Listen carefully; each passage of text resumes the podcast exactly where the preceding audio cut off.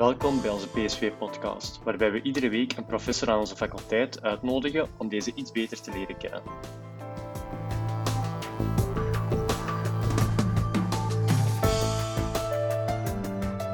Uh, welkom bij onze PSV-podcast. Um, onze gast voor deze uh, sessie is uh, Dirk de Bijveren. Um, hij is professor internationale politiek, doseert al 15 jaar, als ik juist ben, aan de U Antwerpen. Uh, hij is ook voorzitter van het departement Politieke Wetenschappen en de meeste zullen hem kennen van het vak uh, Issues of International Relations. Welkom. Ja, dank u wel om mij uit te nodigen. uh, de eerste vraag die we altijd stellen is, hoe was u zelf als student? heeft u hier gestudeerd? bent u in de studentenvereniging gegaan? Enzovoort. Ik was een luie student. Ja. Ik was een typisch luie student, eh, onzeker ehm, en met af en toe uitschieters. Ineens eh, stond ik dan in vuur en vlam voor een bepaald seminarie of een, bepaald, een bepaalde topic. Maar meestal was ik zo, ah, nee, en laat maar, en we zullen wel met de hakken over de sloot, en dan een keer in, eerste, in het eerste jaar blijven zitten. Ik heb gestudeerd in Leuven, maar ik ben helemaal niet begonnen met hetgeen dat ik nu doe. Okay. Ik wou leraar worden en ik dacht, ik ga Engels en Nederlands studeren. Dus dat heette toen Germaanse filologie. Je weet dat taal en letterkunde, dubbelpunt Germaanse taal. Heel bizar. Labeltjes die ze altijd uitvinden. Ehm, en dan ben ik zo meanderend, totaal ongepland en, en een beetje aléatoire van het een naar het ander gestruikeld. Ehm, ik vond dan vooral taalfilosofie en poëzie fantastisch. En dan werd ik ineens heel goed. Dan, dan deed ik alles, dan studeerde ik alles, dan deed ik, hing ik aan de lippen van die prof en dan uh, werd, ik, werd ik wakker. En daarna ben ik dan politieke wetenschappen, maar een heel vaag programma gaan studeren in Louvain-aan-Neuve. En dan kreeg ik echt goesting. Dan dacht ik, oh wacht eens, de wetenschap van de politiek. Dat zou wel eens kunnen dat dat bestaat. Ik dacht eerst, wow, dat is voor journalisten en daar, daar kun je geen wetenschap over maken. Dat gaat niet, want dat is toch te ingewikkeld en zo. Maar dan had ik door van, oh wacht, daar is wel wetenschap eigenlijk in het spel, dat bestaat. En dan had ik een, een geniale prof, een zotte madame, die zei, ah, ze, sprak in het Frans en in Duits door met mij en in het Engels. Dat was een polyglot tot en met. En zei, ah, dus uh, ja, je wilt op Erasmus gaan naar Duitsland. Ah, zeg een keer, waar wilde naartoe? Naar Constans of naar Kiel? En in Kiel, dat het zijn allebei goede universiteiten. In Kiel, daar kun je zeilen en in Constans, daar kun je gaan skiën. Wat wilde? Ik zeg, uh, uh, skiën, ik, ik kan helemaal niet skiën en ik wil niet skiën. Maar ik, ik vind de bergen wel mooi. Ah, oké, dus daar wordt Constans. En, en uw masterproef, dat doe je bij mij, ja? Ik zat daar. Oh, wat is die hier aan doen? Dus die had mijn curriculum gelezen, die had mijn interesse gelezen, die had mijn motivatie gelezen.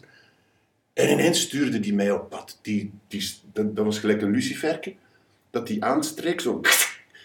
En boom, die, die motiveerde mij. Zij was de, was de moeder van vier kinderen. Zij had gestudeerd uh, in de Verenigde Staten. Zij sprak vloeiend en schreef vloeiend Japans en Chinees. Dat heb ik pas later ontdekt. Um, en die begeleidde mij toen met een masterproof over Europese integratie aan de telefoon, want ik zat in Constans. Maar ja, ik kon dat duurde een dag met de trein in en weer. En dus ik ben heel meanderend en totaal aléatoire ergens uitgekomen. En op een gegeven moment, terwijl dat zij mijn masterproef aan het, aan het begeleiden was, zat ik bij haar in haar huis in Bonn. Ze zei, ja, jij moet toch altijd uh, met de trein naar Constans, niet?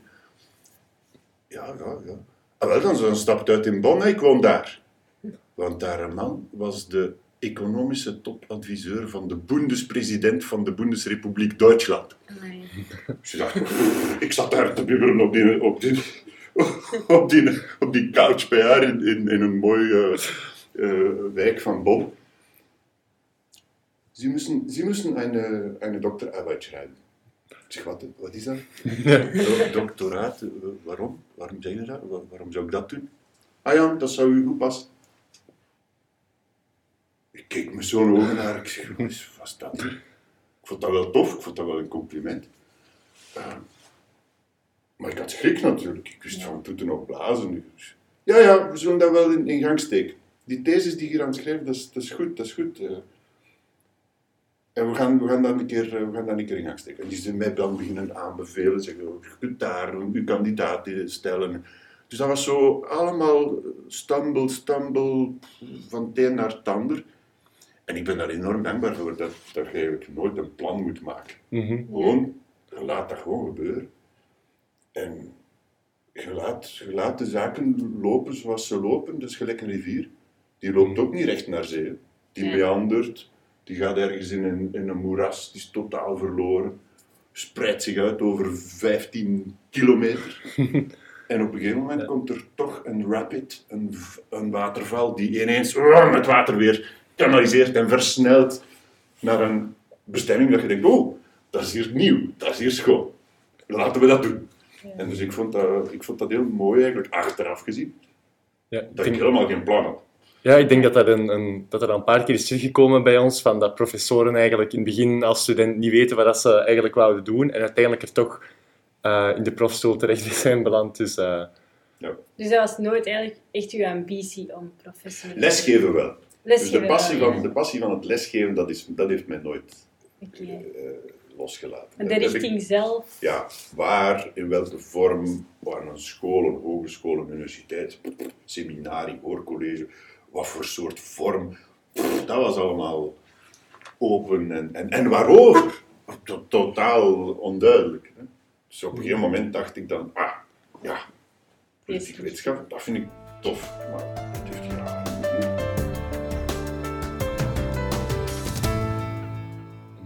Ja, de volgende vraag is eigenlijk ehm, waarom dat we eigenlijk de podcast hebben ehm, ontwikkeld, is ehm, hoe ziet uw dag eigenlijk buiten het lesgeven eruit? Want wij kijken zo naar professoren als, ah die komen lesgeven en die zijn daarna terug weg, maar wat komt er eigenlijk allemaal nog bij kijken?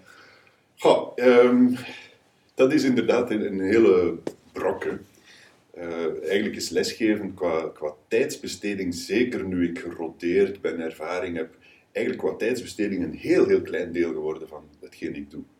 Niet dat het, dat het onbelangrijkst wordt, het blijft het allerbelangrijkste voor mij. Het, het is hetgeen waar ik mij bij energie uithaal, waar ik plezier uit beleef, eh, van beleef.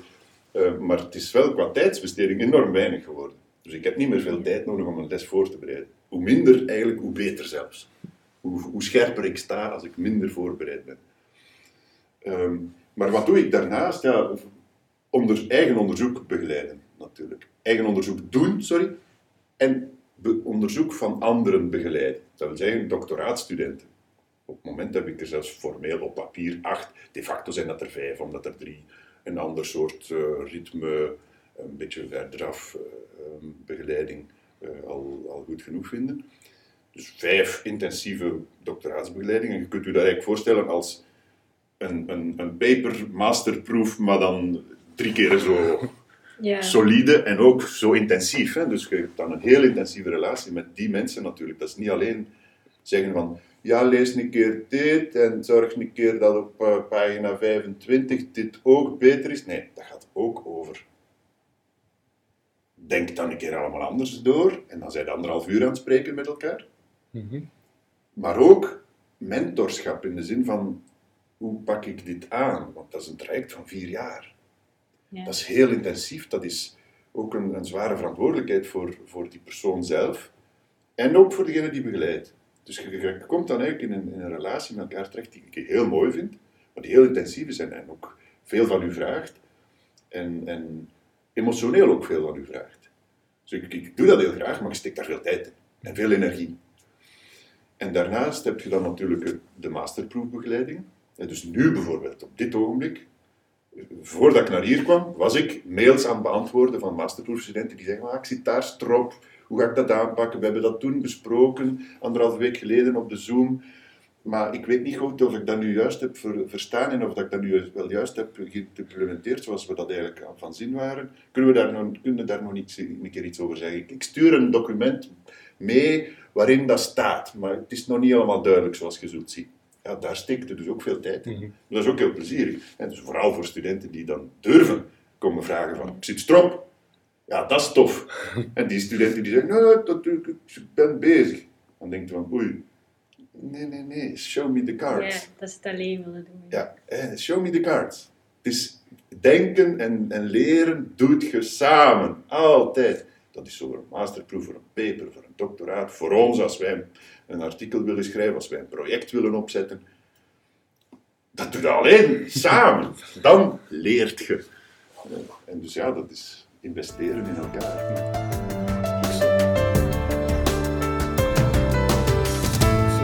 Na- Naast zich met lesgeven en het onderzoeken ehm, bent u eigenlijk ook voorzitter van het departement Politieke Wetenschappen. Ehm, ik denk dat heel veel studenten niet eens weten wat een departement juist inhoudt. Dus ik zou eens vragen van die functie als voorzitter, wat houdt dat juist in? Ja, dat is een beetje een Russische poppenstru- poppenstructuur van de universiteit en van de faculteit. Hè. Dus je hebt allemaal kleine poppetjes waar dat er dan de grotere pop rond zit. En de faculteit is natuurlijk de organisatie waarbinnen wij als, als proffen en assistenten werken. Mhm. Dat is het belangrijkste. Daarbinnen hebben we binnen onze faculteit Sociale Wetenschappen vier departementen. En binnen die departementen hebben we onderzoeksgroepen en ook opleidingen. Dus een departementsvoorzitter, ik ben een van de vier op het moment en dat roteert. Hè. Dat is niet een soort van, oh, je bent nu de belangrijkste. Nee, ik ben nu gewoon de, de primus inter pares, degene die coördineert als wij samenkomen als departement. Dus wij als proffen en assistenten om te vergaderen in de zogenaamde departementsraad. En we hebben vier departementsraden waarin dat we dan overleggen, ja, hoe zit dat nu? Eh, de, de be- begeleidingslast voor masterproeven in de Master Internationale Betrekkingen en Diplomatie is te groot.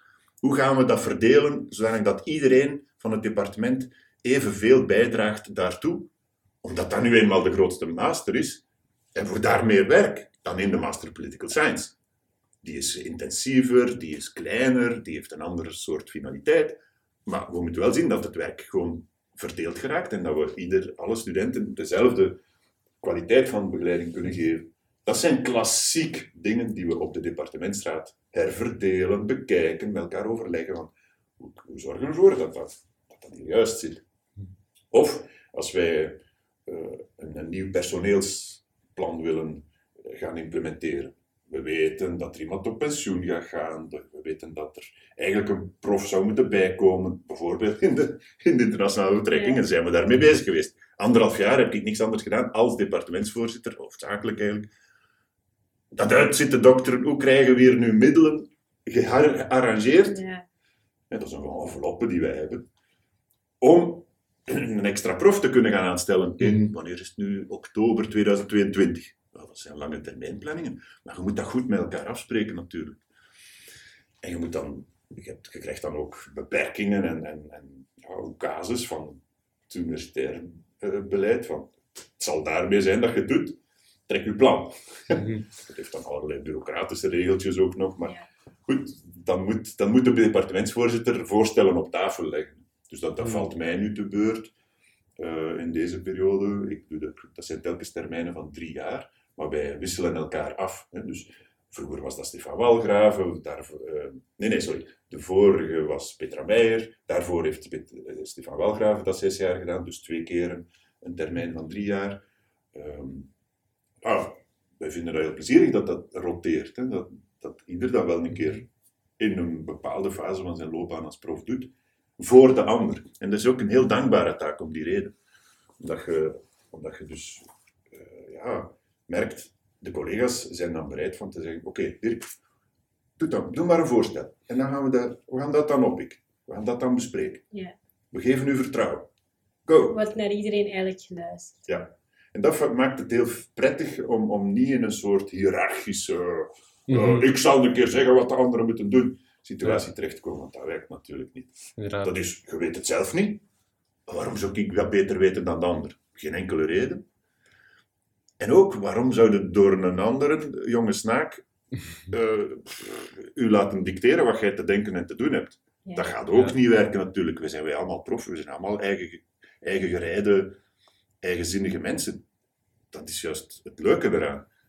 Dus is dat heel prettig en heel eigen, heel goed eigenlijk aan de structuur van Vlaamse universiteiten, dat dat zo collegiaal roterend werkt. Mhm. Zo'n functie gelijk departementsvoorzitter. Want als ik het goed heb begrepen, is het niet dat de voorzitter van het departement een soort van manager is binnen, de, binnen het departement, maar meer als eh, iemand dat initiatieven eh, neemt en zo wat voortouw bij veel... eh, Ja, exact. Want de- het management, dus het, echte management in de zin van de papieren ritselarij, ritselarij voor personeelsbeleid, het benoemen van mensen, het aanstellen van mensen, dat zit allemaal niet bij ons. Dat zit niet bij de proffen, dat zit bij het faculteitsbestuur. Mhm. Daarvoor hebben wij in eh, faculteiten een faculteitsdirecteur, een personeelsverantwoordelijke. Dat is, ik weet niet of dat die namen bij jullie bekend zijn, maar dat zijn extreem belangrijke mensen voor het goed functioneren van de faculteit. Dat is Koen Pepermans als Mhm. faculteitsdirecteur, dat is Katrien Meijers als hoofd van het personeel. Dat zijn de mensen waar dat wij als departementsvoorzitter, of waar dat Petra Meijer als decaan, enorm kan op vertrouwen om al die techniciteiten uit te rollen Ja. waar dat wij ons niet moeten mee bezighouden. En die beheersen dat zodanig goed dat die ons dan kunnen raadgeven van ah, let op, eh, zorg dat je u houdt aan dat regeltje, zodanig dat je dat goedgekeurd krijgt op de faculteitsraad van juni. Want anders zitten we, zijn we niet op tijd om dat in orde te brengen met de personeelsdienst. Het zijn allemaal dingen waar dat wij ons niks moeten van aantrekken, Ja. bij wijze van spreken, Ja. omdat zij dat voor ons managen. Dus dat is een heel mooie splitsing tussen de academische opdracht van, ja, worden de studenten goed bediend? Doen we onze job? Zijn onze onderzoekers goed begeleid? Hè, die doctoraatstudenten. Zijn de postdocs, hè, dus mensen die nog geen prof zijn, maar wel die am- dat ambiëren, maar wel al een doctoraat hebben, dus postdoc. Zijn die goed omkaderd? Daar kunnen wij ons dan mee bezighouden. In plaats van een of ander eh, personeelstechnisch detail. Nee, daar hebben wij heel goede mensen voor binnen, de binnen, binnen het decanaat, zoals dat heet, en het secretariaat Ja. van de faculteit. En daar kunnen wij als departementsvoorzitter heel mooi op leunen. Oké, en buiten al ja, die academische dingen, wat doet u zoal in uw vrije tijd? Ik, ik, zoals, gezegd, zoals ik startte, ik ben heel graag lui. Dus Ja. ik, ik kan eigenlijk heel graag, als ik in het weekend niks te doen heb, dan doe ik effectief niks. Dan, dan lig ik gewoon te liggen eh, of te niksen, of ik ga wandelen, of ik lig een beetje te lezen, of ik lig te zottebollen, of, of, of, of computerspelletjes te spelen met mijn zoon, of, of ik hou me met mijn katten bezig. Eh, dus ik, ik ben eigenlijk iemand die heel graag luierikt. Ehm, maar natuurlijk heb ik ook wel hobby's. Hè. Ik, eh, ik fiets heel graag. eh, ik rijd altijd al, overal met de fiets naartoe, sowieso. Ik, ik mis dat vreselijk, dat, dat, ik nu niet dagelijks in en weer kan rijden tussen Edegem en, eh, en, en, de, en hier de, de Meerminnen. Vandaag wel, maar ik, ik vind dat heel plezant. Maar ik heb ook mijn koersfiets, dan spring ik op mijn koersfiets in het weekend of op een avond. Ik ben ook muzikant. Ik speel viool en ik zing in koren. Op het moment ligt dat stil natuurlijk. Mhm.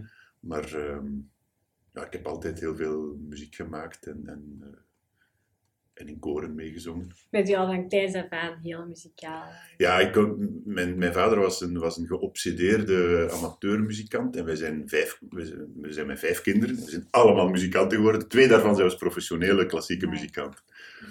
En het heeft niet veel gescheeld of mijn andere broer en ik zelf waren ook professioneel muzikant geworden. Omdat dat gewoon zo...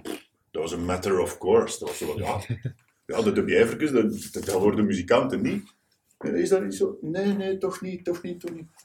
ik ben content dat ik het niet gedaan heb. ik denk dat ik te lui zou geweest zijn. Ik denk dat eh, ik denk dat, dat eh, te zwaar is. Je hebt heel veel zelfdiscipline nodig om muzikant heel goed te kunnen zijn. Ja, heel veel oefenen. En dat, dat is gevaarlijk. Ik bedoel, bin- binnen de universiteit heb je meer, in, in scholen heb je meer externe prikkels om, om te weten van, oké, de die heeft mij dat gevraagd, dan doe je dat. Dan ben ik niet meer leuk. Als mensen mij dingen vragen, dan ben ik ineens, dan, dan schiet ik in actie. Eh, maar als er niemand mij iets vraagt, dan doe ik niks. en als, als zelfstandige muzikant moet je zelf beslissen van dingen te doen. Dus ik ben eigenlijk content dat ik dat niet gedaan heb, want dat zou mij niet gepast hebben. Ik zou geen goede muzikant geworden zijn. Ik zou mij niet goed gemanaged hebben, denk ik.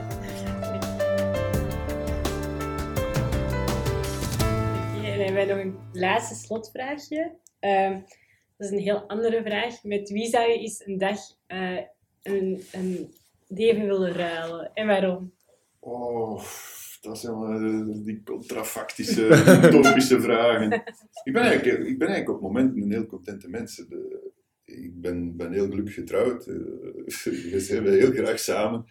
Dus als we tijd hebben, dan, dan, dan zoeken we elkaar op en dan, gaan, dan doen wij dingen samen in Ingeborg en ik. Het is maar voor één dag, dus eh, Maar gaat één nadien dag? nog kunnen terugkeren naar huis. Ingeborg is er, mijn vrouw is er niet en ik moet kiezen wie dat ik dan in de plaats pak. Nee, nee, nee. Nico? Met wie zou jij een dag willen ruilen? Ja, Geen vrouw willen ruilen. Met ruilen om dan die persoon te zijn. Ja. Ah, dan, denk, ik denk wel dat ik dan eigenlijk eh, muzikant zou willen zijn. Dan zou, ja. dan zou ik wel componist of dirigent willen zijn. En iemand bepaalt of zo? Ja, dan, dan komt mijn eh, grote liefde voor de, de laat-romantici naar boven. Dus de, de, de, de, de Rachmaninoffs, de, de Richard Straussen, die, die heel, heel late romantiek. Dus niet de, de wals-Strauskes, hè. de Richard Strauss. Of Richard Wagner, de, de, grote, of Gustav Mahler, de, zo de, de echt grote laat-romantische Ja. ehm, artiesten, die, die fascineren mij wel. Mhm. Daar zou ik wel een keer in hun huid willen kruipen. Van van Richard Strauss heb ik twee biografie, biografieën gelezen, verslonden, opnieuw gelezen en, en, en half van buiten geleerd, denk ik. Mhm. daar, daar ben ik al eens ingekropen in die huid, ja. Ooit. Zo lang geleden, twintig jaar geleden, toen ik student was. Maar dat blijft leven in mij. Dat, dat, voel ik. Ja. Dat, daar zou ik wel een keer... Die identiteit zou ik wel een keer willen aantrekken. ja. Oké. Dat is wel een onverwacht antwoord. Ja, dat is zelf bijvoorbeeld verwacht. Er is al een diplomaat of zo, of eh, regeringsleider. Ah, maar nee, eh, vooral denk niet. eh, Nee, vooral niet. Ik ben, ik ben iemand die heel graag bestudeert wat politieke leiders, politieke actoren doen. Maar ik identificeer mij eigenlijk niet met hen. Ik bewonder hen. Ja. Omdat ik Mhm. altijd denk, hoe slagen die erin van zo'n moeilijk beroep te doen? Ehm, hoe bewonderenswaardig is dat die dat, dat kunnen? En hoe straf is dat dat ik bij, bij, in de verste verte niet in staat zou zijn van dat te doen wat zij doen? Ik denk dat ik goed ben in iets anders. mhm. Namelijk het trachten te verklaren wat zij doen. Ja. Daar denk ik dat ik wel goed in ben. Anders zou ik, het, zou ik het niet meer graag doen wat ik nu doe. Maar hun rol, beslissen, ik ga dit doen en ik ga niet dat doen. Oordelen over wat is goed en wat is verkeerd, zoals zij constant Mhm. moeten doen, ik kan dat niet. Ik ben daar veel te sceptisch voor. Ik ben daar veel te twijfelend voor. Dat is de aard van de wetenschapper. De wetenschapper stelt altijd een vraag. Zo, ah, dat zou kunnen niet waar zijn. Hè? Ja. Inderdaad. Ja, dat, dat past natuurlijk niet bij politicus zijn of diplomaat zijn. Nee, dan moet je kunnen zeggen, we gaan dat doen. Mhm. Dan moet je durven. Dat heb Ja. ik niet. Dat kan ik niet. Oké. Ik denk dat we veel van u hebben bijgeleerd. En eh, ik wil u nog eens bedanken om eh, hierbij te zijn. Dat is heel prettig. Dat is een mooi, een mooi initiatief van jullie. Dankjewel. Dankjewel.